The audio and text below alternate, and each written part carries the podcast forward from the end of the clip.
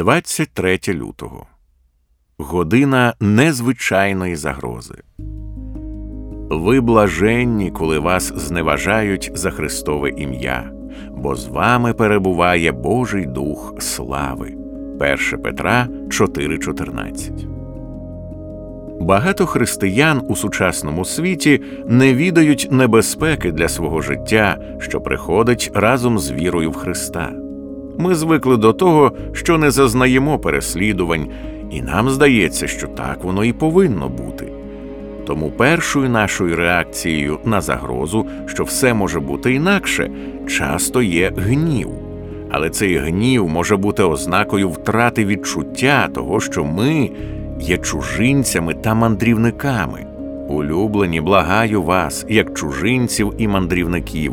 1 Петра 2,11 Можливо, ми занадто освоїлися в цьому світі і не відчуваємо такої туги за Христом, як Павло, адже наше життя на небесах, звідки й очікуємо Спасителя, Господа Ісуса Христа.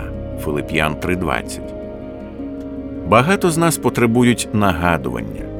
Любі, не дивуйтеся вогневі, що трапляється вам для вашого випробування, наче якомусь дивному випадкові. 1 Петра 4,12. Це зовсім не дивно. Ви коли-небудь замислювалися над тим, як ви поводитиметеся в годину останнього суду. Стрілець тримає вас на прицілі і запитує, чи ви християнин?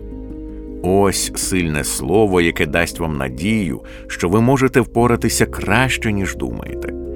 Петро каже ви блаженні, коли вас зневажають за Христове ім'я, бо з вами перебуває Божий Дух слави. 1 Петра 4,14. Це підбадьорення Петра говорить про те, що в годину незвичайної загрози, чи то образи, чи то смерті, на нас перебуває Божий Дух слави. Чи не означає це, що Бог дає особливу допомогу в часи кризи тим, хто страждає через те, що є християнином? Я не маю на увазі, що він відсутній в інших наших стражданнях. Я лише хочу зауважити, що Петро не шкодував зусиль, аби переконати нас, що ті, хто страждає за Христове ім'я, переживуть особливе перебування з ним Божого Духа слави. Моліться, щоб це було вашим досвідом, коли прийде випробування. У той момент з'являться ресурси витривалості, яких ми не мали в будь-який інший час. Не падайте духом.